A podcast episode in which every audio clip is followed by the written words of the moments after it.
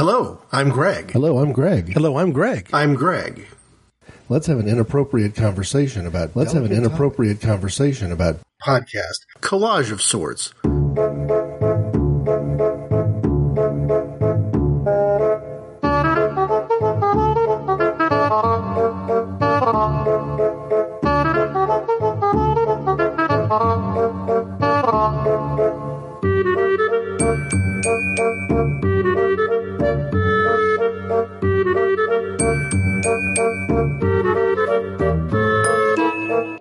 I've decided to call this episode Podcast Montage. It's going to be a bit of a combination of different shows, programs that I've been on, some that I just enjoy, as I try to pull together and make something of a painting, if you will, of pieces and parts of various podcasts, including there from the intro alone some elements of past inappropriate conversations. There's really two or three main things I'm hoping to accomplish in this particular episode. One is promotions for Pride 48 events. That's events plural. I'll talk about both the June live streaming event and the uh, August Pride 48 Expo in New Orleans this year. And I also want to play some clips from podcasts which may not be readily available. One of the things that I've done lately and that I've left on the back burner, I need to turn the heat up again, on providing promotional clips via SoundCloud so that there's a less than full length episode, but a moment in time from past podcasts to give a sense of what that episode was about. I know that there's a blurb for each episode at inappropriateconversations.org, but sometimes it's better to get a hint or a sense of what a show might be about by listening to a piece of it. And that's what I was using SoundCloud to do, but as a user of SoundCloud, on my personal sort of usage, I've kept uh, kind of a list or a directory, if you will, of podcast appearances I've made on other people's shows. And some of those shows not necessarily readily available. So what I've chosen to do here is to pull parts relative to either the concept of a podcast montage or to Pride as an idea and pull them in because I was part of those shows, at least as a writer in one case, or as an interviewee in other cases. So I'll be doing that. So that's sort of the podcast element. The pride element overlaps with that in that some of the conversations are pride relevant. And uh, some of these shows that I want to highlight and cast a you know cast a spotlight on are shows from Pride 48. So this episode will include clips from Greetings from Nowhere, from the Seder Sphere, uh, a live clip from an interstitial from a past Pride 48 event. In fact, a Pride 48 event that led me to decide that I needed to go to one. And if I'm uh, able to go as planned this year in August, that'll be two of these Pride 48 expos consecutively. There'll be other moments as well, including all of the promotions for the June live streaming event that have been presented so far. So, let me begin with a reference to the Pride 48 New Orleans Expo this year, 2018, with just some details, just a sense of it. You'll get a better idea just from the clip show itself of what that audience experience can be like. And then I want to kind of do a quick walkthrough from a podcast, just a slice of podcast from Greg's perspective. And then I want to hit some talk about the upcoming event, just a few days away, the uh, live streaming online event that uh, you can get at pride48.com or through TuneIn Radio app.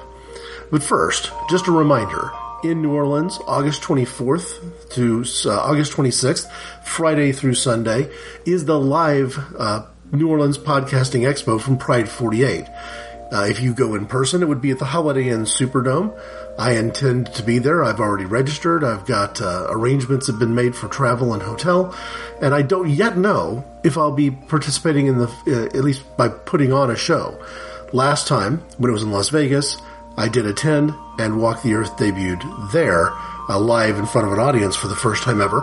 I don't yet know whether inappropriate conversations or a return of Walk the Earth is in the cards. It's just too soon to say. But for me, there's an intersection of things that happen which make this interesting. I'd be happy to go, and I will be happy to go, even just to be a member of the audience, to be live and in attendance, perhaps to raise the occasional question if uh, if the spirit moves me, so to speak. Because Pride 48 is actually that intersection of being an ally and supportive of the GLBTQIA community, while also at the same time being all about podcasting. This morning I was reading through some you know, social media and had to stop and ask myself, am I one of those folks who pushes too many people too hard in a political direction? And I think that probably isn't true. And the reason I think it's probably not true is that when I look at my page, like my Facebook page, for example, or my Twitter feed, uh, I'm a rampant we- retweeter when it comes to Twitter, and I also share a ton of links to the creative work that other people are doing on my Facebook page. It's not that I don't share political opinions uh, on my personal Facebook wall. Uh, just most of those things end up going in the direction of inappropriate conversations and occasionally tangentially walk the earth where politics and religion intersect in a way that's more about the religion than the politics, perhaps. But podcast shares are probably the, the number one most frequent post. And if I skip other things, personal posts, pictures of the family or events, and just kind of run through a recent list of podcasts that have been shared on my Facebook page to get a sense of how I'm painting this same picture every day, whether I'm podcasting or not. I'll go to the point of hitting a repetition and then I'll stop there, but odds are just doing that will skip things. I don't think there's been a recent enough episode, for example, of Greetings from Nowhere that I'll catch myself with a shared link from them, but it's possible. Uh, Forgotten Films podcast, The Hustle podcast, Secretly Timid, Pod is my co-pilot, Stuck in the 80s, Treks in Sci-Fi, The Smellcast, Chubb's Gone Wild, Big Fatty Online, Men in Blazers, and finally hitting the point of seeing some repetition, uh, The Last Ovation coming right after that point of repetition. So share a great deal. Atomic Trivia War 9000, for example, the Seder Sphere. If there's a gap, it's because there's a gap in how often those podcasts release shows and just the random nature of me picking today and scrolling back in time down a Facebook wall. I guess the point I'm trying to make is that for me, I can almost speak fluently in podcast as a language. I don't mind attempting to do so. I do so personally and by participating you know, either as a guest on other people's shows, shows I'll share some from today, like Tech Support Rich, for example, or by doing my own podcasts, both Inappropriate Conversations and Walk the Earth are persisting and going forward. I'll hit a specific promotion for Walk the Earth at the end of this episode. In the meantime, though, now seems like a good and appropriate time to shift the discussion in the direction of the Pride 48 live streaming weekend.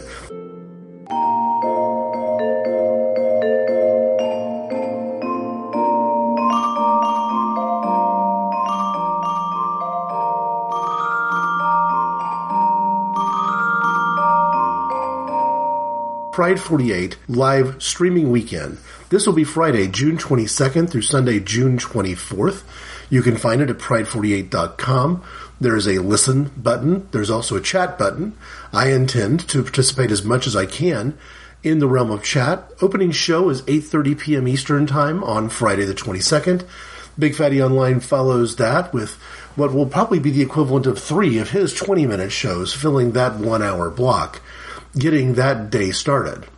As I jump over to Saturday morning, that begins 10 o'clock in the morning. There are other shows trailing into the night, but Saturday morning at 10 o'clock, The Denims, followed by 11 a.m., The Shy Life podcast, and more shows during the day, including some new shows that I don't think were part of last year's event. The Mikey Pod, Gayish, Who Invited Her, The Gay Wasteland, for example. When you get to primetime Saturday night, 7 p.m., it's Pod is my co-pilot followed by Sarah Talk, one of the serious shows or more serious shows that was uh, featured, I think, for the first time in last year's event.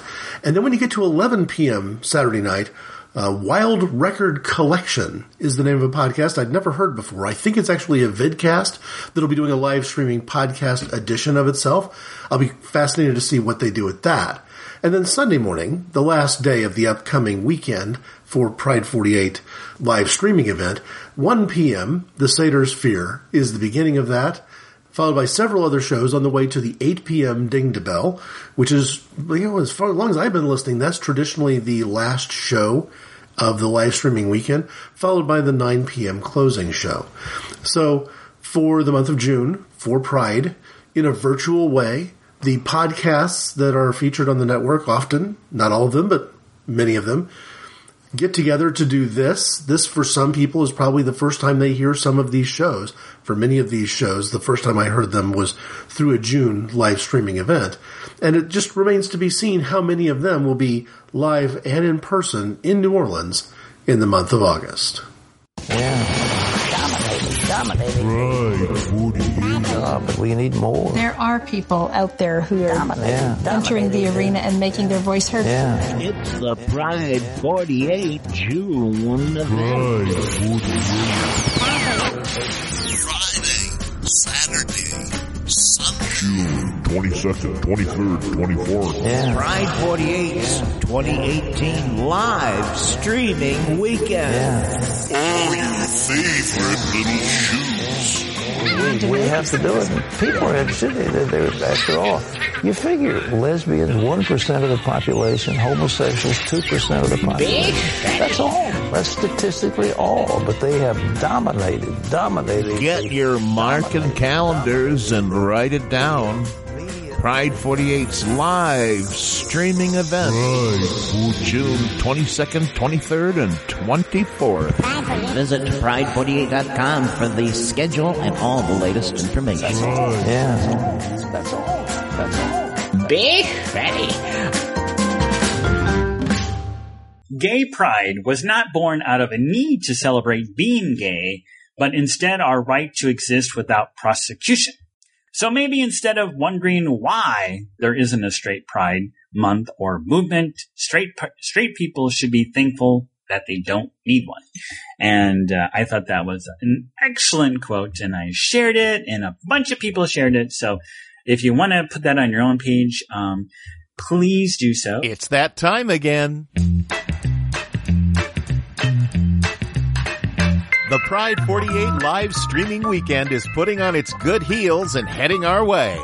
Heels? What? What do heels have anything to do with it? Nothing, it was a joke. Not very funny. Listen to all your favorite podcasters streaming live all weekend long at pride48.com and TuneIn Radio. Join us June 22nd through the 24th for all the fun and frivolity. Don't miss a single show. To learn how to participate or for more information and scheduling, go to pride48.com. And put on your heels. Oy.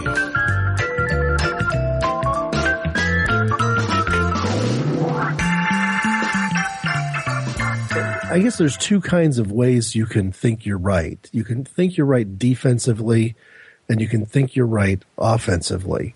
And when people think they're right defensively, I don't put a lot of stock in it because essentially what they're doing is they're saying, um, I am closed minded to any other idea. I'm terrified to be out there and engaging. I'm going to circle the wagons and entrench my position. And I think I'm right. And there's a 100% vote. When when there's a vote taken about whether I'm right or not, there's only one person allowed to vote. It's me. I'm right. I win every election. I'm right. Yeah. The offensive idea is to say, no, get out there. You know, um, make a few first downs, get tackled a few times, score some goals, get called offside. Shit happens. Get out there. You know, and learn from people. And I find the scriptures so much more rich having met people that I otherwise wouldn't have met. And to me, it, it, reinforced my faith in a really powerful way because some of the more important moments of my spiritual growth happened after I'd studied those other things. That, Don't that, know if I would. No, that that makes perfect sense to me. Um, I, I mean, yeah, you, you you know once you can compare and and see that you you are happiest with the the one in which you're you're part of, then that's that's just going to reinforce how you've always felt. I, I suppose also what, what would be a factor is how you came upon your religion in the first place.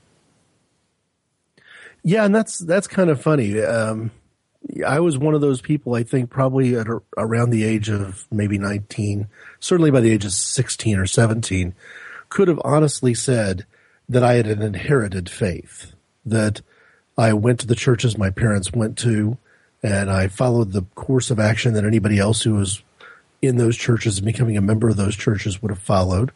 And just like any other kid in the youth group, there were a lot of Sundays where the only time The only reason I went was that it was uh, summer day and some of the girls were going to be wearing shorts, or it was a winter's day and you know this one girl always wore tight sweaters. I mean, the, the reasons weren't always very noble, you know.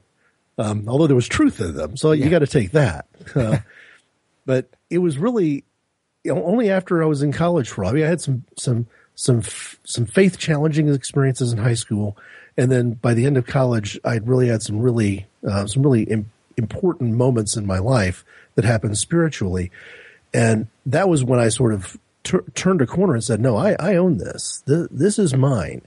And you know, you probably, in my case, I was confirmed as a member of the church, um, and did all kinds of stuff that made me fully fledged, you know, part of a congregation, part of the ch- the church, part of the faith. But it was real for me in a way that was very different by the time I got to the end of my uh, second senior year in college. So what what actually happened for you then to to make you feel that way?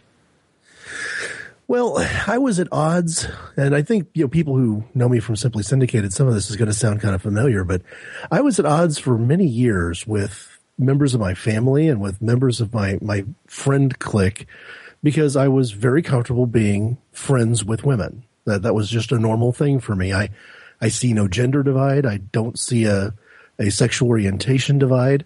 Uh, I try my best not to see a racial divide. That's, you know, sometimes that's a little bit tricky depending on where you live and what your experiences have been. And by no one objected to me running in and, in and out of different groups based on race. But in high school, especially when you're, you know, early in high school, you got to be really careful, I think, as a heterosexual boy about how close and friendly you are with people who are homosexual because you understand, you come to understand pretty quickly the kind of bullying they experience because you get it too. Yeah. So I was aware of that. And a lot of the times what I would do instead is I'd say, listen, I've experienced a lot of encounters with guys who are my age who are just dicks. I think that's the word for it. Yeah. And I'd rather spend quality time. If I'm going to share anything personal, if I'm going to share part of my life with somebody, I'd rather share it with somebody I can trust. And throughout high school, most of those relationships that had that kind of trust bond were with women. You know, now me and me and the guys, we'd go out on a Friday night, we'd we'd have a few drinks, we'd raise some hell. But um, if I was really going to sit down and have a heart to heart conversation with somebody, it would be with women. And there were a couple of occasions in high school where that went really well, and it felt so normal and natural that I never questioned it. And then my senior year in high school, uh, one of the girls that was in the concert chorus uh, that I was being friendly with sort of asked me why and was really willing to reject the idea that there could be any sort of friendship, platonic friendship between the genders. She, she wanted no part of it. And that created a real crisis for me because I'd never, I don't think I'd felt rejection like that before in my life. Because if you, if you saunter up to a girl at a keg party and ask her if she wants to go behind the bushes and she says no, she's not really saying no to you as a person. She's saying no to, you know, playing around behind the bushes. Yeah. Yeah, I can accept that. No, I'm a person who's capable of getting on just fine by myself. So I'm not the kind of macho idiot who thinks that the only way you can end a sexual experience is with you have a woman there with you. You, we're all fully equipped with two hands and a good imagination. We're fine, yeah. you know. But to have somebody who you're not interested in messing around with, that you really just say, "Hey, I want to get to know you better. We've read some of the same books. I heard your speech, your book report. You heard mine. Let's talk about this." When you get a no to that, that's kind of somebody saying, "No, it's really you. I don't want to get to know better." It's a, a fairly full on. It's very yeah, harsh. Yeah, guys don't reject each other that way. You know, I mean, you'd almost rather have somebody call you a dick and, and, and, and take a punch at you than that other sort of situation because there's no real recourse for that. So that set me back and set me reeling. And for many years, I was just very careful and just said, no, I'm, I'm going to, I'm just going to go back to the gender normative here and just cr- cruise through the college experience with the guys on my gender segregated dorm floor and the three or four guys I moved off campus to an apartment with. And by that point in time, I'd met my, my uh, wife, my woman who's now my wife. So, you know, I had the other sort of, you know, romantic side of the ledger taken care of. So I had plenty of female companionship. And it was my senior year when I actually was suddenly sort of seized by this. Uh, I, I consider it to be a somewhat um, paranormal sort of thought that said, "Hey, you've been wrong all these years. You're gonna you're going to meet somebody. It's really important that you you go with it. Risk everything. Risk the same rejection you experienced in high school. Risk the scorn and questions from your family. Risk your relationship with your fiance. Risk it. Do it." And I did, and it played out in a way that I won't I won't cover the ground again here. There's a inappropriate conversation called Revelation Weekend that I think tells the story pretty well. It's number 80 year or so ago and really just kind of felt like yeah, felt like I heard the Lord talk to me in a way that was so real that I was looking around the room saying, Hey, did anybody else hear this? And, uh, it wasn't the televangelist kind of nonsense. And it was real and it was genuine. It was me. I told Rick the first time that Rick, uh, from Admiral from Starbase 66, when we met in person, uh, and recorded an Admiral's table years and years ago, I told him, I said, you know, I literally walked away from that thing saying, I'm looking for a good explanation here, looking for CAT scan results. Is it a tumor? What, what, what happened that can explain that? And it's, well, that's 30 years ago. I got no explanation. And so far, no tumor. Of course. Um, it, it feels as, someone who has never experienced anything remotely like that. Hang on, no, I'm lying. Um, right. I I could say to have heard things that ordinarily there would be no explanation for. But when I think back to what I was doing at the time, I can point very clearly to an explanation. But I, that was not what you experienced. Because Yeah, we need to. yeah, to be We need to go back to the, the beginning of our conversation. I'm I'm the guy who's never used an illegal drug. Yeah, and I, that, that thing is very definitely the difference there.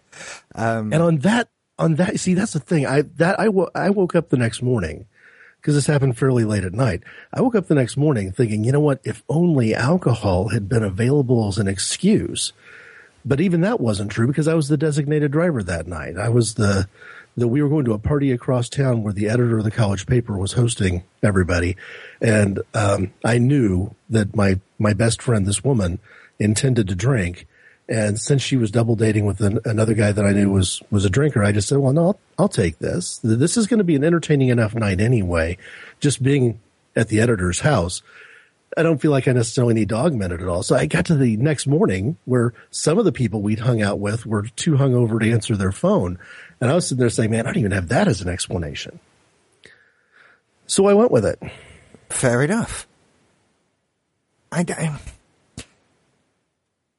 um, what what what it leaves me kind of thinking is, were I to accept that what happened to you is how you've interpreted what happened to you, why would that not happen to me? There's a sort of feeling of almost being left out, if that makes any sense. You know, You know, this is, because you're, you're right. we're, coming, uh, you know, assuming that there's God and and he can talk to whoever he wants at what about whatever he wants whenever he feels like it. He hasn't spoken to me, and I I don't know how I'm supposed to feel about that. I mean, how I how I rationalize that is I don't believe that there is a God to talk to me, and so I I'm it's not something I lose much sleep over the fact that I don't think he's spoken to me. But were, were I sort of maybe more agnostic, or you know, just on the fence about the whole issue, I I think I'd find that kind of perturbing in a way that he's, he's you know just not got anything to say to me, and I I know I'm not I I don't live my life perfectly.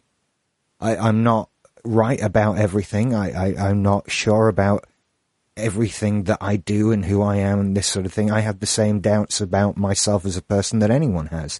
But God's not reassuring me.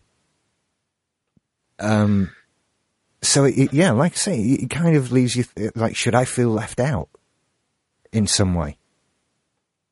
Yeah, I think this is a good point for me to, to, I'm surprised by this. This is the first time I've ever told this particular story or part of it without including some sort of disclaimer. I mean, it almost always starts with me saying I usually don't tell this story.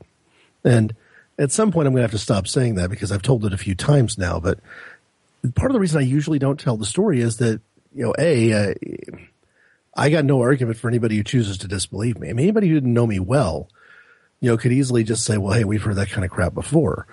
But the other thing is, I don't know that it's particularly helpful. So I've got friends in the church who would say, "Well, dude, you've got a witness." So really, you know, this is not a witness that's going to help anybody else. I mean, it's not like anyone else should expect to have a similar sort of experience. So I understand exactly what you mean by saying, "Hey, this this is outside the norm." Therefore, in the in the wrong hands, this story would be very off-putting because it, it would just be like somebody one-upping themselves, which is why I always speak to it with a great deal of uh, hesitation. But I would say this: everybody has a different role to play in this earth. So even if you bleed all the religion out of it and just sort of talk about human beings and, and the human culture and sort of replace faith with culture, each one of us has a different role to play.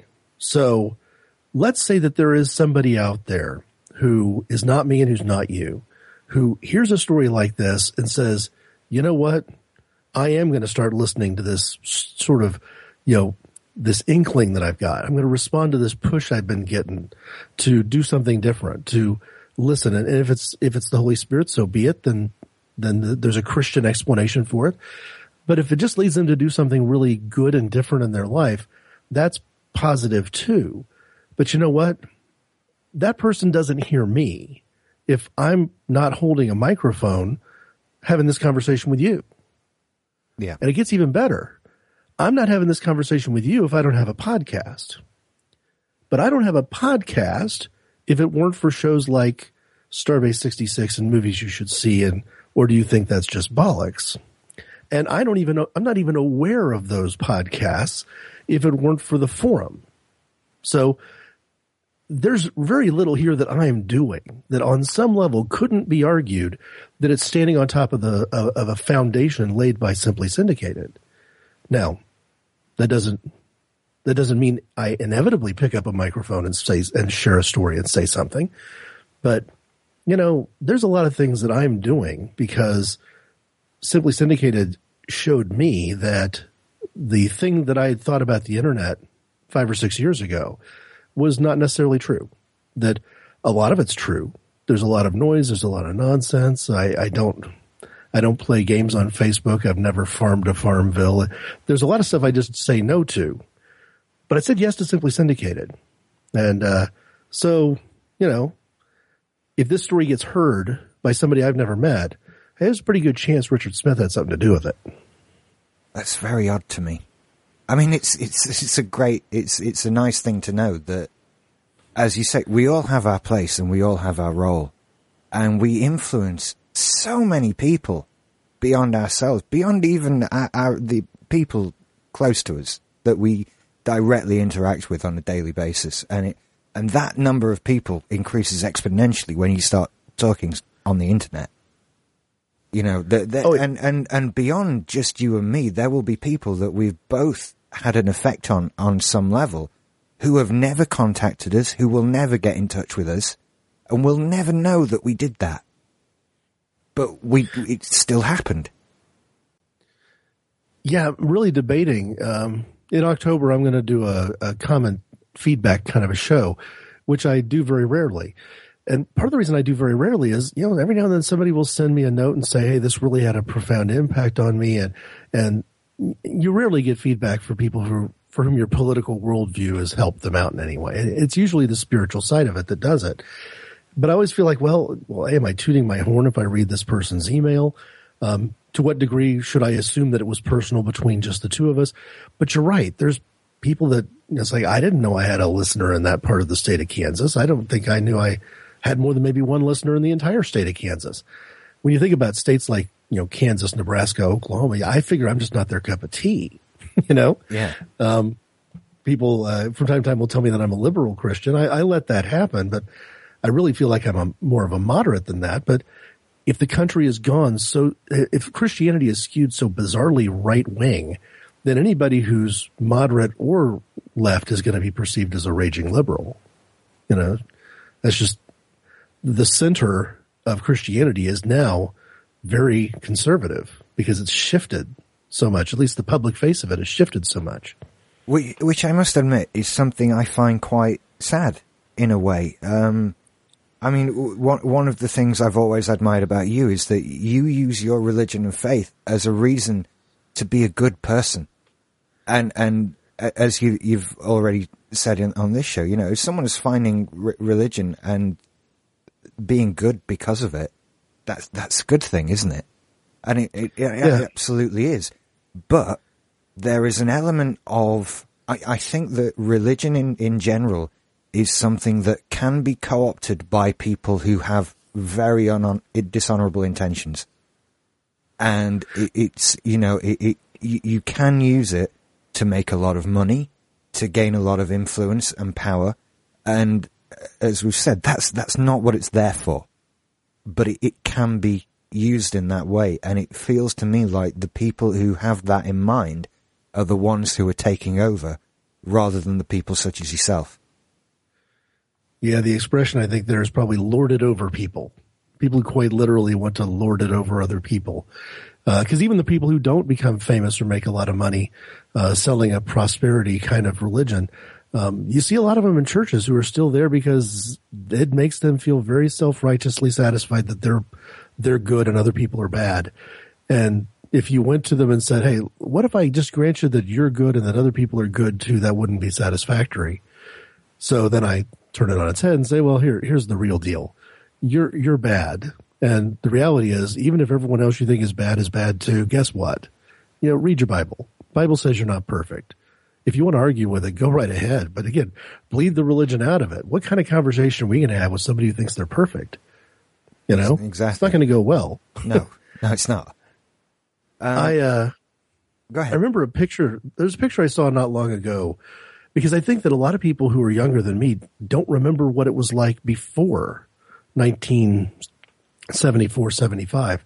I saw a picture from, I think it was 1968 that was, um, and you see lots of these when it comes to race, so it's not unusual, but this one was specifically a church in California that had gathered together its congregation because there was going to be a group of homosexuals who were going to have some sort of social, some mixer, a dance or something.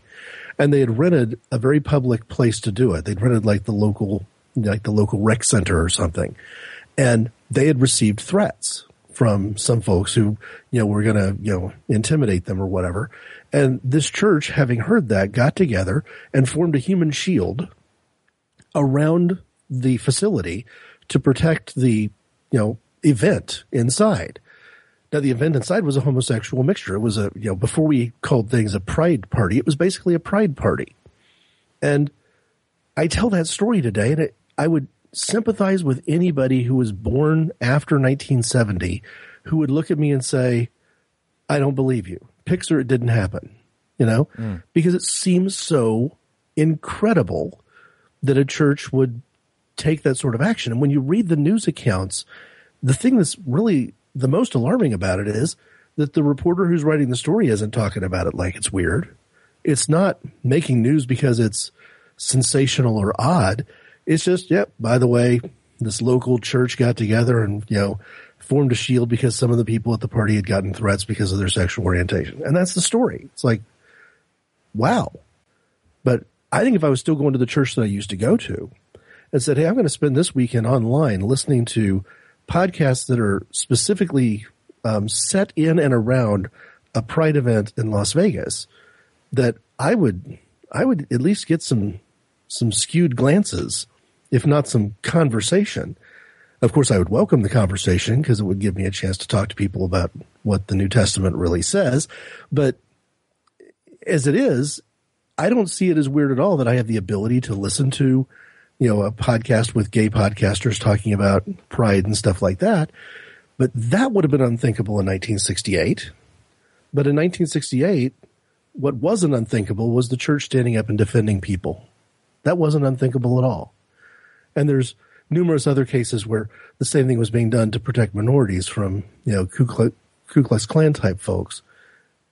But that's just not the church we're, that's not the church we're seeing on TV, at the very least. It, it's certainly not the church that are, are, are saying things like, you know, Hurricane Katrina hit uh, New Orleans because of the type of people that live there, and blaming other disasters on similar things, and, and, and so on and so on. Um, yeah, it, it feels like you know th- th- this, this what you're describing is what religion should be about, and and I'm, by that I mean any of them. And now we're we're we're living in a world where it, it's co-opted. It, it's it's used as an excuse, and I, I don't think it's right in any way that those people should be grouped together with people such as yourself, because they're they're they're not part of what you believe in. They, they say they are, but I, I don't think they are. And and they they, you- they they I feel like they're using you in a way. Well, you know, perhaps. Although I think that they're they're much more scornful than that. I don't think they're the. I'm I'm not being made the public face of anything that they're doing. They would view somebody like me as as regrettable. I'm sure. Uh, I think Kieran uh, from Starbase 66 has used the word backslider. Is probably how they would view me. But to me, if if I could share what Jesus really said and did with any single group of people in the entire world today, it would be those people inside the church calling themselves Christian and leveraging it for their political ends. If you could convert those people to genuine Christianity, or failing that, get them to stop using stop using the terminology, you'd have a huge win. It'd be a much bigger win. And to speak kind of as a Christian, it'd be a much bigger win for the kingdom. If the people who went to church believed what what they're supposed to believe. So I wrestle a little bit with this term ally, where I never minded if somebody who is part of the gay community views me as an ally or calls me an ally, but I've always resisted using the term because I feel like I need credentials to be on both sides of whatever border anybody wants to draw. Because the best thing for this group of people that is celebrating Pride this weekend, the best thing they can get from me is me staying inside the church and continuing to influence. It doesn't do them much good if I acknowledge the existence of a border and cross it. Yeah. You know, I'm just one more person there to to sympathize with them, and it doesn't do them. But I also learned this this year that it doesn't do them any good if I stay on the church side of the border all the time either. If I'm serious about not acknowledging a border and trying to move freely on both sides, I need to take that seriously and I need to do it. Yeah. I need to spend time with all of these groups so that I can, again, speak more honestly about saying, hey, you know, there's somebody in this church who has an attitude about homosexuals. Have they ever met one? Can they name them? What's their relationship? Because I've got people that I've got great relationships with, people that I would, I would march to defend. And that credibility gap there is, you know, your attitude towards somebody you've never met and you've never known and you never will meet and you never will know can't carry much weight compared to the attitude of somebody who knows people. So it'll be interesting. I've ramped the stakes up in this church hunt so high that at some point I may actually draw a line in the sand and say, I, at some point pastors are going to get to know me because I've circulated around enough that they're going to want to talk to me. And one of the things I may say is, do you have any homosexual members? Because if you don't have homosexual members, I'm probably going to keep walking the earth. And if you tell me that you won't ever have a homosexual member of your church, then I never have to walk here again. I'm good. Yeah. Yeah, Gussie, y'all don't forget about the live uh, Pride 48 event, June 22nd through the 24th. All kinds of little shows from all around the world. Big Fatty, will there be cake? I found a couple of new shows that I hadn't listened to before. Walk the Earth was an amazing show. It was an amazing experience. With Greg. And with Greg, with Inappropriate Conversations Greg. And, you know, this will be the first Pride 48 show that Tank Huffington listens to. You know, he doesn't even listen to our show, but he'll listen to Walk the Earth. All right, I'm sorry, guys. I am trying to untangle the microphone here. So, all right, all right. Well, thank you, everybody. Thank you, George, for your show. Oh, got to be a little closer. Yeah, thank you, George. Um, everybody, let's give George a big hand if you're out here and listening. So, um, my name's my name's Jay, by the way. If, for those of you who don't know me or haven't met me, um, I'm a listener, and man, the room got quiet all of a sudden. um, so I am excited to be here. This is my first year, and I've been listening for close to three years to many of the shows on Pride 48. Um, in fact, I was looking this morning, and I think I've got 64 podcasts that I follow. Um, I don't know where I find the time, but I follow some of them better than others. So, um, but I'm just really excited to be here. One of the things that has meant so much to me this year is um, putting faces to the the names or the voices that I hear out there, and somebody's laughing at me because I'm blind and I'm using words like faces. I think. um, Jay, I, I normally show the countdown clock. Oh, okay. To everybody, I, Right. I said, I guess I don't need to show that to you. Huh? Okay. I I might need an audio cue. But I'll give you, I'll give you an audio cue. Okay, thank you. yeah, you can flash anything you want at me, but I won't see it. So, in fact, there's been lots of kilt lifting going on around here that I totally missed out on. But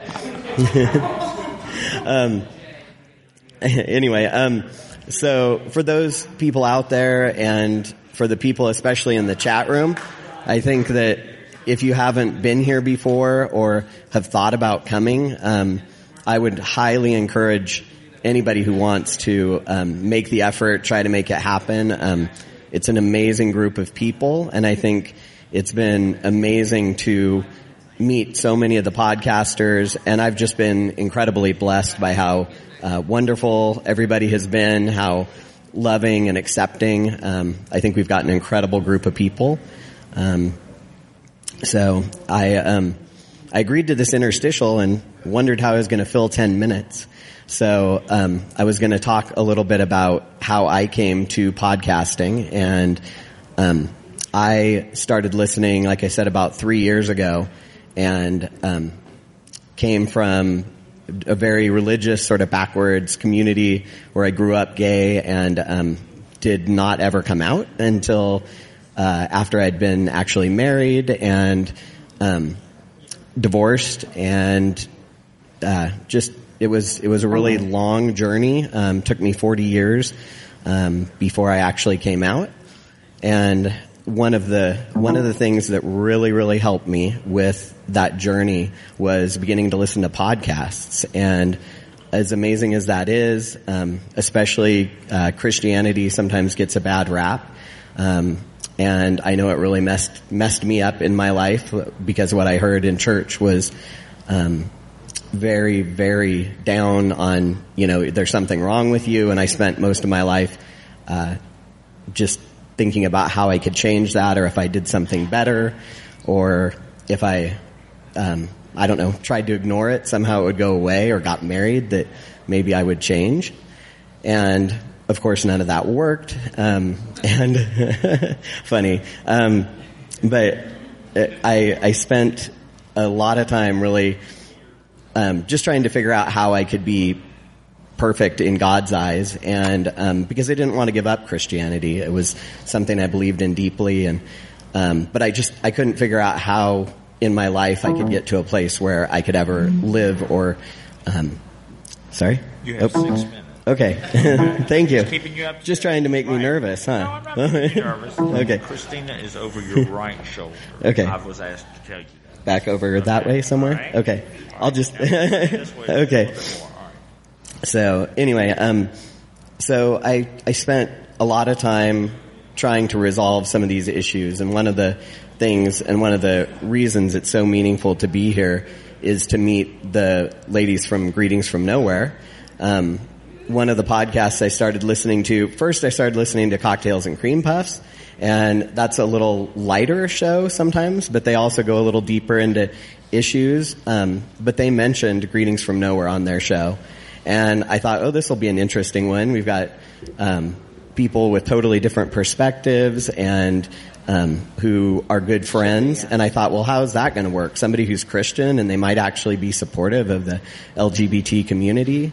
And I started listening and was just amazed by this woman named Nicole, who I had never met or communicated with, but just by what she talked about, how she shared um, her beliefs, and how true that all seemed to me and how that resonated. And I thought, wow, I've never heard a Christian perspective like that. And since I've heard others, like I love listening to Secretly Timid and Nan. Um, I think she's an incredible representative too of being a Christian and actually living out that belief. And I know Christianity doesn't, um, you know, isn't everybody's thing. It just, you know, for me, it it's always been right. For me, it's always been something that's very meaningful and that I hold deeply dear. Um, so listening to this podcast and these interactions, I think over the years has just um, really brought me a long ways to where I could resolve kind of my own feelings and beliefs with um, who I am as a person, and um, I think it's amazing. And I'm feeling really nervous here, so. um, You're okay. Thank you're Doing great. Just below four minutes. Okay. Um, Jay. So, so Di Plus is your favorite. Um, Oh, oh my podcast, right? Oh, shut up, shut up. No, what I was going to tell for the people at home that can't see, Jay, uh, you are wearing a Greetings from Nowhere t-shirt. I am. A Greetings from Nowhere baseball cap. I am. you are decked out. Your dog is wearing a Greetings from Nowhere uh, sweater vest, it looks like. Um, My dog will never be caught dead in a sweater vest. I'm gay, but not that gay. All right. The, yeah. Sorry. Yeah, the, the Greetings from Nowhere cast wants you to. I just wanted to, to uh, ask for those of you who were here. Oh, okay. Yeah. Oh, look They at the wanted back me of the see shirt the- there. Exactly. For those of you who are here for Greetings from Nowhere, uh, they really love it if you shout out at them without talking to the microphone, so that it will not be on their podcast. It's Okay. called it's called the So- Christina move. For those those of you who are in the chat room, they had me turn around to see the back of the shirt, which um, says Minion Army number sixteen. So, because I've been one of their minions for a while, and um, for those of you who don't know or haven't listened to their show before, um, which I would imagine everybody does, right? So. I know, I know, I'm kidding. um, no, I, I think we all know we can't listen to every show. So there's some amazing shows out there, but there's only so many hours in the day. Um, and I do run out of time occasionally, so I have to skip a show or two. Um, but, uh, the, the Minion Army you can join just by emailing in and the ladies will go over your written responses. You can either email or you can fill out their, uh, their application, which I'm forgetting who came up with the application. So, do you guys know? Hey, Country West is here and has a question for you. okay, Michael. That's right. One of the minions came up with a great application. Okay, so Wes, you had a question? I was just going to say that we have all really been thankful that you and Tula have been here this weekend. I mean, it's been very comforting to have both of you. Yep. Uh, thank you guys. And Beth. Oh, yeah, Yeah. we can't forget Beth. I have a I have a really good friend and roommate, somebody I met who I work with, and um, she came with me to help out and just to be supportive because I didn't know coming here how this would all work out or how I would feel about all the crowd, and it's been amazing. I feel like I've made a whole bunch of new friends, and everybody's been friendly. Um, some of the, yeah, you guys are a great group, so I think people should clap. so um, this is a a great family, I think, of people. There are people out there who are entering the arena and making their voice heard. Yeah. It's the Pride 48 live June streaming weekend. June 22nd, 23rd, 24th. All your favorite little shoes. You figure lesbians, 1% of the population, homosexuals, 2% of the population. That's all. But they have dominated, dominated. Pride 48's live streaming event. June 22nd, 23rd, and 24th. Visit pride48.com for the schedule and all the latest information. Yeah. Big Freddy. Our different drummer this week is the artist Claude Monet.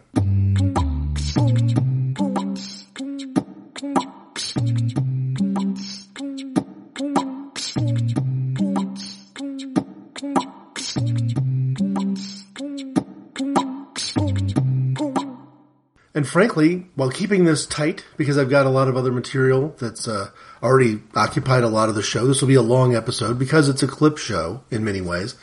But I do want to spend a little bit of time focusing on the Wikipedia page because in many ways this is one of the better Wikipedia pages because of the the nature of visual art. A Wikipedia page for an artist like Monet would be extremely disappointing if it didn't include images of paintings and other of Monet's work with uh, dialogue and biography surrounding that. In this case, Wikipedia has done an excellent job. The intro itself reads like this Monet lived from 1840 to 1926. He was a founder of French Impressionist painting and the most consistent and prolific practitioner of the movement's philosophy of expressing one's perceptions before nature, especially as applied to outdoor landscape painting. The term Impressionism is derived from the title of his painting, Impression Sunrise, which was exhibited in 1874 in the first of the independent exhibitions mounted by Monet and his associates as an alternative to the Salon de Paris. Monet's ambition of documenting the French countryside led him to adopt a method of painting the same scene many times in order to capture the changing light and the passing of the seasons. From 1883, Monet lived in Giverny, where he purchased a house and property and began a vast landscaping project, which included lily ponds that would become the subject of his best known works. In 1899, he began painting the water lilies, first in vertical views with the Japanese bridge as a central feature, and later in the series of large scale paintings that was to occupy him continuously for the next 20 years of his life. I suspect most people, when they hear the name Claude Monet, if they're aware of art, visual art, painting in particular, conjure up images like these landscapes and water lilies. And there isn't really a great connection to the topic of, of trying to create a podcast montage and great impressionist painter. But I did want to find a spot somewhere, somehow, for Monet and his work, and to call attention to, again, a really great example of what a Wikipedia page can do. And this seemed as good as any, as pulling together a juxtaposition of colors in small and, um, in some ways, incongruous touches, creating an image from things which, up close, might not seem to be actually particularly naturalistic or realistic. I've always admired the work of Monet. He's probably my wife's favorite artist because of the ability to use, to create somewhat realistic settings through the Impressionist style, which is in its own nature not surrealistic, but not particularly realistic either. Our different drummer this week, Claude Monet.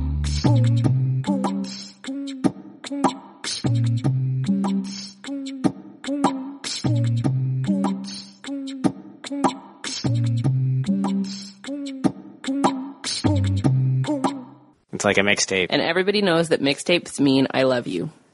Hello and welcome to Books You Should Read, presented by Simply Syndicated. My name's Alison Downing. Today I'm going to be reading a review from Greg's. He's chosen the non-fiction book, The Dame in the Kimono. While this examination of Hollywood and censorship has been republished at least as recently as 2001, I'll be discussing the original 1990 publication. The distinction may be important, since the recent edition is 60 pages longer. The Dame in the Kimono was written by Leonard J. Leff and Jerold L. Simmons. At the time of their collaboration, both were university professors working in the American Midwest. Leff teaching film history and screenwriting at Oklahoma State University, and Simmons teaching American constitutional history at the University of Nebraska in Omaha. Their academic interests make the perfect combination for an examination of the motion picture production code and the errors of Hollywood, before, during, and after. This book has a great deal of rewards for anyone who is interested in film as art. Yes, the focus is squarely on the United States and mostly Hollywood. It would be impossible to deny the influence of America's film industry has had upon the world. Leff and Simmons reveal how world cinema changed Hollywood as well. Let's not begin in the middle, though. Before I'd read The Dame in the Kimono, I was familiar with the motion picture production code, or simply the code, as little more than a concept. Movies made back in the day couldn't show X or Y or Z because of the code. That's quite an oversimplification. It's a confusing one as well when you see film clips of Mae West asking men questions like, Is that a gun in your pocket or are you just happy to see me? West's risque dialogue from She'd Done Him Wrong came in 1933 after the code but early in its enforcement. We may view her as quaint and as the films as old fashioned today. This book documents how popular and influential she was. Although the code was adopted two years before her film debut, enforcement of the rules in those early years has everything to do with making sure customers would come up to see her sometime while stopping the outgoing star from being so bad she's better than good on screen. Most people know very little about the pre-code years. I hadn't known that Hollywood filmed two versions of The Maltese Falcon about a decade apart. The earlier pre-code and lesser known film includes a line that gives this book its title. A woman who walks in on Sp- Sam Spade with another lover in his bedroom asks him, Who is that dame wearing my kimono? Spade wasn't the only one who found this question troubling. The Roman Catholic Church answered with its Legion of Decency, and the US Congress renewed debate about censoring the moving pictures. Leff and Simmons follow the story through both Hollywood and the government. This intersection centered on men who stood in the way of both. Will Hays and Joseph Breen took on a task of telling Hollywood no, so the government wouldn't have to. The thankless job would later fall to Jack Valenti and the rating system we have today. In fact, watching the documentary, This Film Is Not Yet Rated, feels like the rest of the story after reading this book. The Dame in the Kimono is not a film buff fan book. Carefully researched and well documented, it is closest to being a supplemental university text. Objective in its presentation, the book does not seek to be an expose. That approach better describes this film is not yet rated, a fact that both helped and hurt the movie. Instead, Leff and Simmons focus on the work of Hays, Breen, and the code itself. Although the book doesn't read like Mr. Skin does the classics, the authors document several examples, with Jane Russell alone, where the code called for costume changes. One letter from Breen to Hays refers to her breasts as large, prominent, and shockingly emphasized in footage he'd seen. Actually, the emphasis may be on the rules and the men who enforce them, but the films do provide the backbone for the storytelling. Most chapters focus on a particular film and its impact on enforcement. Even for viewers who prefer new movies to classics, there is no denying the credibility and influence of the films the authors use. Gone with the Wind, The Bicycle Thief, A Streetcar Named Desire, Lolita, and Who's Afraid of Virginia Woolf provide some of the key historic moments. From that short list, only Who's Afraid of Virginia Woolf was made during my lifetime. But then the code was being replaced by an earlier version of our current system. I was amazed at how much influence the earlier films have upon even today's screenplays. The line between American film ratings like PG, PG 13, and R seems at times, perhaps unintentionally, to be driven by old rules about careful limits of good taste and respect for government and religion. I'm not sure the Motion Picture Association of America understood at the outset how adults without children use the rating system. Rather than working solely to keep adult content out of films, many examples have shown that language, sex, and violence have been added to films that were going to be rated R anyway. Surely even parents have a similar ritual on nights out without the kids, telling themselves that almost doesn't matter what they watch as long as it is rated R, or at the very least not G rated Disney fare. Film critic Stanley Kauffmann predicted from the start that ratings would impact adults as much as kids. In his New York Times review of Who's Afraid of Virginia Woolf on June 24, 1966, he wrote, In its forthright dealing with a play, this becomes one of the most scathingly honest American films ever made. Its advertisements say no one under 18 will be admitted unless accompanied by his parent. This may safeguard the children, the parents must take their chances. I'd say we've been eagerly taking our chances with these restricted movies ever since. Even when ratings are not in question, the inspiration behind the old code may impact modern audiences in ways we'd never expect. I believe the motion picture production code can be used to explain the polarized reactions of to audiences to No Country for Old Men. To simplify a bit, some people felt let down or even betrayed by the conclusion to the 2008 Best Picture winner. They were denied a couple of things. The code would have guaranteed them a final confrontation between good and evil, although surely bloodier today than in the past, and absolutely no benign surrender by the hero to the way things are. No Country for Old Men is just the latest movie to challenge those guidelines. The Dame in the Kimono documents many others. It's a fascinating history that helps us to understand why the old movies are so confined in their storytelling. At the same time, Leff and Simmons show the points of resistance. International directors like Otto Preminger push boundaries from within. Foreign films like The Bicycle Thief established an alternative market for distributors that stop the code's defenders from controlling exhibition. The 1990 edition of this book covers the 1980s partially, with references to Steven Spielberg's Indiana Jones and the Temple of Doom and Albert Brooks's Lost in America. Even after its demise, the influence of the code didn't stop with the call for PG 13 rating in the States. As the authors of this book note, every time there is an argument in Hollywood over the number of times a certain word is used, every time a studio releases an unrated version or a director's cut on DVD, every time an audience is divided over a movie because films aren't supposed to give a dim view of priests or presidents, that dame in the kimono lurking in the shadows of a man's bedroom and temporarily wearing another woman's robe cracks a knowing grin. There are several reasons why I wanted to share Allison Downing's presentation of the Books You Should Read episode that I wrote before I was ever in a position to record any podcast for the book The Dame in the Kimono.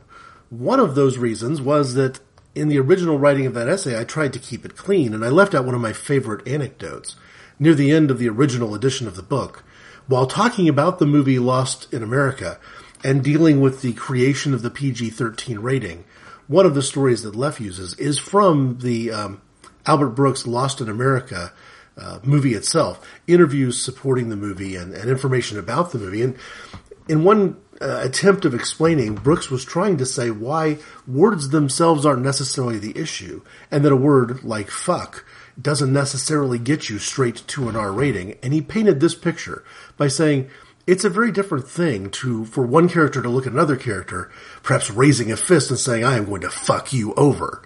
It's a different thing for a character to look at another character and say, I'm going to fuck you over this desk. One of those is going to get the higher, harsher ratings limitation in America. And it's you know, one of the problems in America, in my opinion, is that we're far more concerned about sexuality than we are about violence.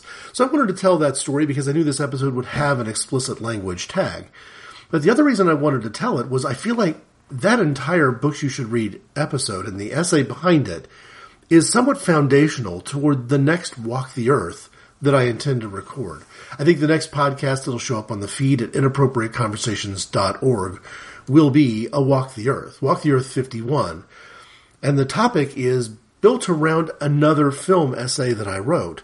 And a film essay that I wrote, again, like 10 years ago, around the same time that this Books You Should Read episode was written. And the question is this whether the film No Country for Old Men presents a theological perspective. This may not be what I would have thought the next question would have been in the month of March when I recorded the last Walk the Earth. But as I hinted at the end of that episode, with that much time going by, planned duration between that recording and whatever the next recording would be, there was always a really good chance that some new topic would insinuate itself. And in the process of putting this together, I not only found uh, audio clips, which I've shared throughout the show, I found this written essay that I don't believe I've shared anywhere else. It hasn't appeared in any sort of audio blog from me. And I think I've only probably uh, I haven't put it as a blog on my website. I think short of handing it person to person to a couple of friends, it hasn't been shared before. Now a lot of years have gone by, but I think the point of view and the perspective is just as valid now as it was then. And we'll hit that next on the next Walk the Earth episode. Greetings from the cockpit. This is Captain Scott, and we'd like to thank you for flying the Seder Sphere. This is co-pilot Cindy. We ask you at this time to unfasten your safety belt and release your chairs from their uptight position. We're high flying with stopovers expected in theater, gaming, movies, television, and other mature destinations. We'd like to thank you for flying the frisky skies, and we hope to see you on our next flight to the Seder Sphere. All sizzle, no flaming.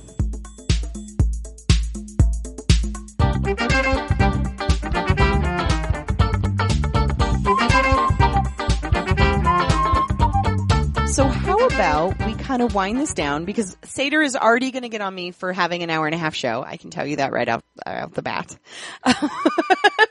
well, my uh, my nickname at Simply Syndicated is Gab. Yes. And I just I live up to my nickname on a regular basis. By the way, that was a fun little bonding moment for me that I don't even think you know I ha- we had was I've been a fan of Simply Syndicated for a very long time. I started with movies you should see and then um and then uh super happy fun time and all sorts of so I've been listening to Richard and Allison and that whole crew like before Patty moved to to Canada. And uh I can't believe I remember all these names. Um, Yep. so when you, you know, it was like I, you were started talking about Simply Syndicated and Masters of None and all, you know, and all, I was like, I know these things. See, I expect that before very many weeks go by, I'm going to be sitting in a bar in Leeds, England, having beers with Richard and with Allison. I hope with Will and Gloria, certainly with Shane and Jonathan. Um, it's going. In fact, now I'm beginning. I'm at to the point now where I'm taking that so for granted. I'm beginning to to regret the ones who can't make it because they're too far away. My jealousy knows no bounds. Yeah, it's going to be. I would love, oh, It's going to be unbelievable. well, Allison is my hero. Like, she's a wonderfully amazing and incredibly intelligent woman. So I love listening to Allison. Richard, Richard is hilarious, but I love listening to Allison. She's just this, I don't So. There's something really wonderful when somebody who is an avowed atheist can broaden my understanding of Christianity. Mhm. And that's how I would describe Allison. Yeah. Because she's worked in a field that represents the right kind of Jesus perspective, Mm-hmm.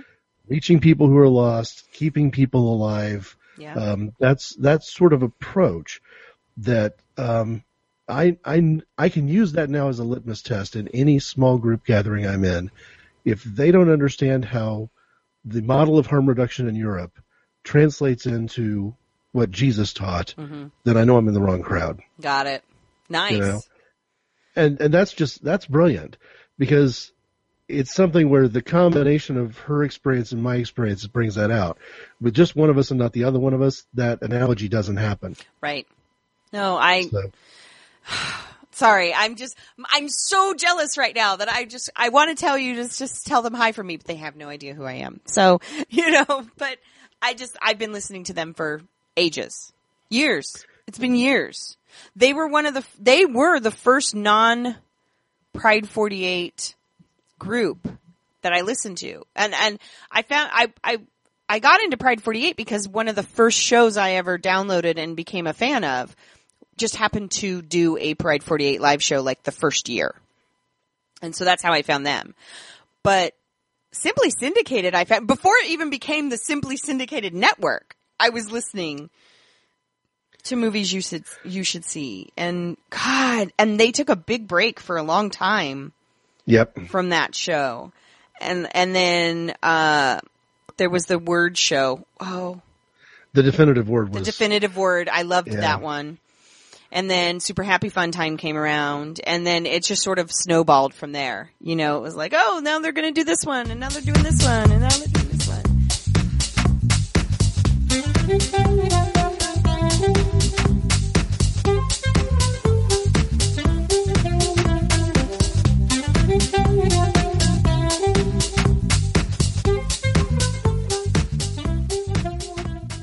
As I make this transition from a pitch for simplysyndicated.com and pride48.com and podcasts that I've had the pleasure of participating in in one way or another over the years, I want to throw another kind of generic sort of promotion in the direction of the Seder Sphere. Now, Seder Sphere podcast, having returned from its own hiatus, is enabled me to continue using their promo, which is great. I like having promos. I like having a variety of promos. And that variety has been really challenged lately as more and more shows have either pod faded completely or gone on some sort of hiatus, which puts me in possession of an audio clip promoting a show that isn't really an active concern anymore. So I'm glad that the Seder Sphere is back. But in the most recent episode of that podcast that I listened to, Scott the Seder couldn't seem to find his podcast pimp out bumper. And for a show that is built and depends in many ways very heavily on its bumpers, I found that to be a little concerning. Now, the solution I'm about to offer is nowhere near as good as Scott actually finding his own audio file and getting it back into the rotation. But I thought I would go back to one of the recent, well, relatively recent episodes where I knew that that bumper had been used and put it in. Again, both to provide a uh, shout out to the Seder Sphere and maybe give Scott access to an audio file he can take for himself, his own file, by the way, and also to give me a segue into the outro that I'm going to use on this particular show, which will, like so much of the rest of the material, come from someone else's podcast. I'll let my outro in the two Greetings from Nowhere episodes I participated in be the outro for this episode of Inappropriate Conversations. This is Christina and Nicole from Greetings from Nowhere. This is Curtis. This is Brian. And we're the Game Night Guys. Hi, I'm Bay. And I'm Amy from, the Grits to Glitz podcast. This is Jen from the Shattered Soulstone podcast. This is the Laughing Buddha from the Scooter Diaries podcast. This is Greg from the Inappropriate Conversations and Walk the Earth podcasts. This is Scotty from the Little Aussie Battler podcast. It's Mark, it's Ed, and that makes a me from It's All About Me podcast. This is Toppy Smelly and Fancy from the Smellcast. This is Tom from the Ramble Redhead podcast.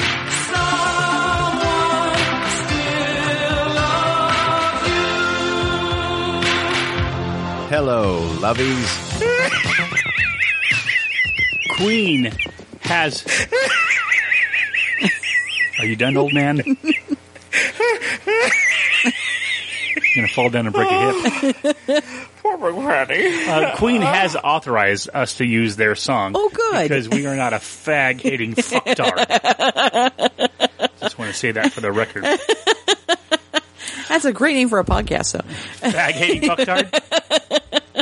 Starring Joey Boo Hector. The two podcasts are inappropriate conversations. The goal of that one is to intentionally blend together politics, religion, sex, pop culture, um, to blur the lines. Occasionally, there's an explicit language tag, and um, usually that's because the subject matter takes me there. Walk the Earth is a podcast about what it means to change churches and even denominations, and by its nature, that one's never going to have an explicit language tag, I'm sure. How do you talk? Ex- well, I don't. You know what? No, because Nicole has quoted some things to me where I'm like, that just sounds dirty. So oh, it's, I, it's hard to keep a straight face. I, I, I had to. In one of the re- recent shows, I had to talk about the infilling and the indwelling of the Holy Spirit, and I actually thought of of previous greetings from nowhere conversations that you know. Yeah. Yes, I, may you be filled with the light of the Holy. Meanwhile, I'm giggling, going, "I'm 12," you know. yeah. Yeah. So at some point, Walk the Earth is going to end. I don't have a forecast for when that'll be yet, but um, I don't expect it to be much past Easter Sunday before we decide to join this church we've been visiting. So the the core mission of finding a new church has happened, mm-hmm. but there may still be some topics to talk about as that transition takes place. I'm not sure what it's like to be a new member. Of a church. Well, I haven't done that in 15 years. Well, and for people who are interested, if the idea of walk to, walk the earth and the concept is interesting to you, whether you're a person of faith or not, I would highly recommend going back to the first walk the earth and then listening to them in order because you hear the entire process and all, the, you know, you don't get specific about talking down about certain churches, but you do get to the point where you're like, okay, well, we tried this and, but no, and you know, you get to hear the whole process of how this is something I've never had to do, but how you would find a new place of worship that fits you and fits your view of community and your view, you know, and, and your faith. Um, because there's a lot of different groups out there, even within the same, arm of Christianity or the same denomination of Christianity that you're in, there are some really like you go the gamut from these are really nice people but not quite our cup of tea to holy cow they're cuckoo magoo. You don't use that wording, but you you definitely saw kind of a, a wide swath of different types. Yeah, I, I think we're down to just one other church that we need to visit that we haven't, and they weren't on our original list. They're non-denominational, and I told myself I had no interest in being part of a non-denominational church because I prefer knowing who my pastor's boss is. Mm-hmm. I don't like it when my pastor's boss is just three people who've been at this church forever. Got it. You know, and um, but some of the people who we we liked from our old church have gone to this new one, and they didn't start there. Mm-hmm. They went somewhere else first, and then they left, and now they're joining this other one. And I told myself that everybody who's part of my small group, everyone who's part of my former Sunday school, if they went to a church, we would visit it. Oh, that's So- nice. So I've I have one more to go, and it means that we can talk with each other because we still meet every other Friday, and just kind of talk through how's it going. Because instead of meeting every Sunday morning like we used to, these are people that I only see, you know, half as often. You have to actively make an, make time to spend with them now because you're not guaranteed to see them Sunday morning when you walk into church. So it's now making Yeah, time it- for your friend rather than just, oh, I will see them at church. Yeah, and it gives us a chance to kind of share the things that are different. The church we're going to now is meeting in a in a recreational center. They're meeting in essentially a, a workout place. Yeah, you posted a picture on Sunday, Sunday morning about the group Yeah. and they look like nice people. I was looking, I was like, oh, that looks like my aunt. you know, like, cause I'm always interested in people from other areas I've never visited, you know. Here's what's funny: these people are uh, their denomination is about baptism by immersion. So instead of being sprinkled with water, they're they get dunked, and and brought out. But because of where they're meeting, they're currently meeting in a place that's an exercise facility. The uh, the exercise place has told them that they're more than welcome to use the heated therapy pool for baptisms. So sometime around Easter Sunday, uh, maybe not the Sunday morning worship, but sometime around there, we'll we'll be heading out to the pool. Oh, that's funny. I'm sorry. That's hilarious. I'm going to church. Why do you have your swim trunks on? It's baptism day. You know, it's, Exactly. oh no, really? Oh. well, because it's the oh. gym. This the other benefit is, you know, I don't get enough exercise. I know I don't. So we go to church, we work out, we shower, we change clothes, and then we go to the worship service. So, you know, to me, uh, you know, swimming afterward is just one more layer, right? Of course, because you're in there, you might as well get your laps in. I can't believe that. That's funny. that is a church I might be able to get Bob to if I told him he could get his laps in for the day. oh, Yeah. that's just good, Greg. Thank you for that. And that's what happens when you're willing to get out of your comfort zone and say, "Hey, what else is going on in this community besides the thing I've done for 15 years?" Guys, everybody out there, listen. There is church where you can go in the pool. I didn't know this. This is totally new for me.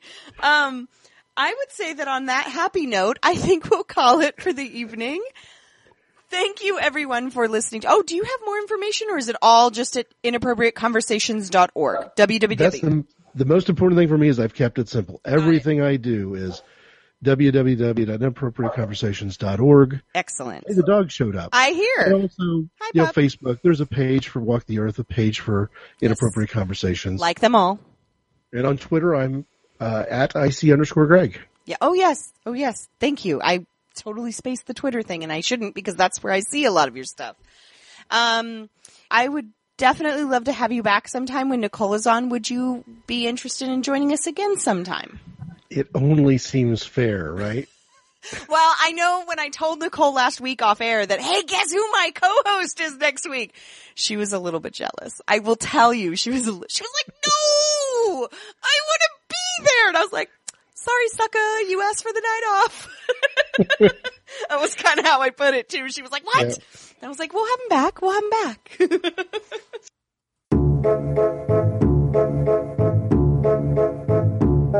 you.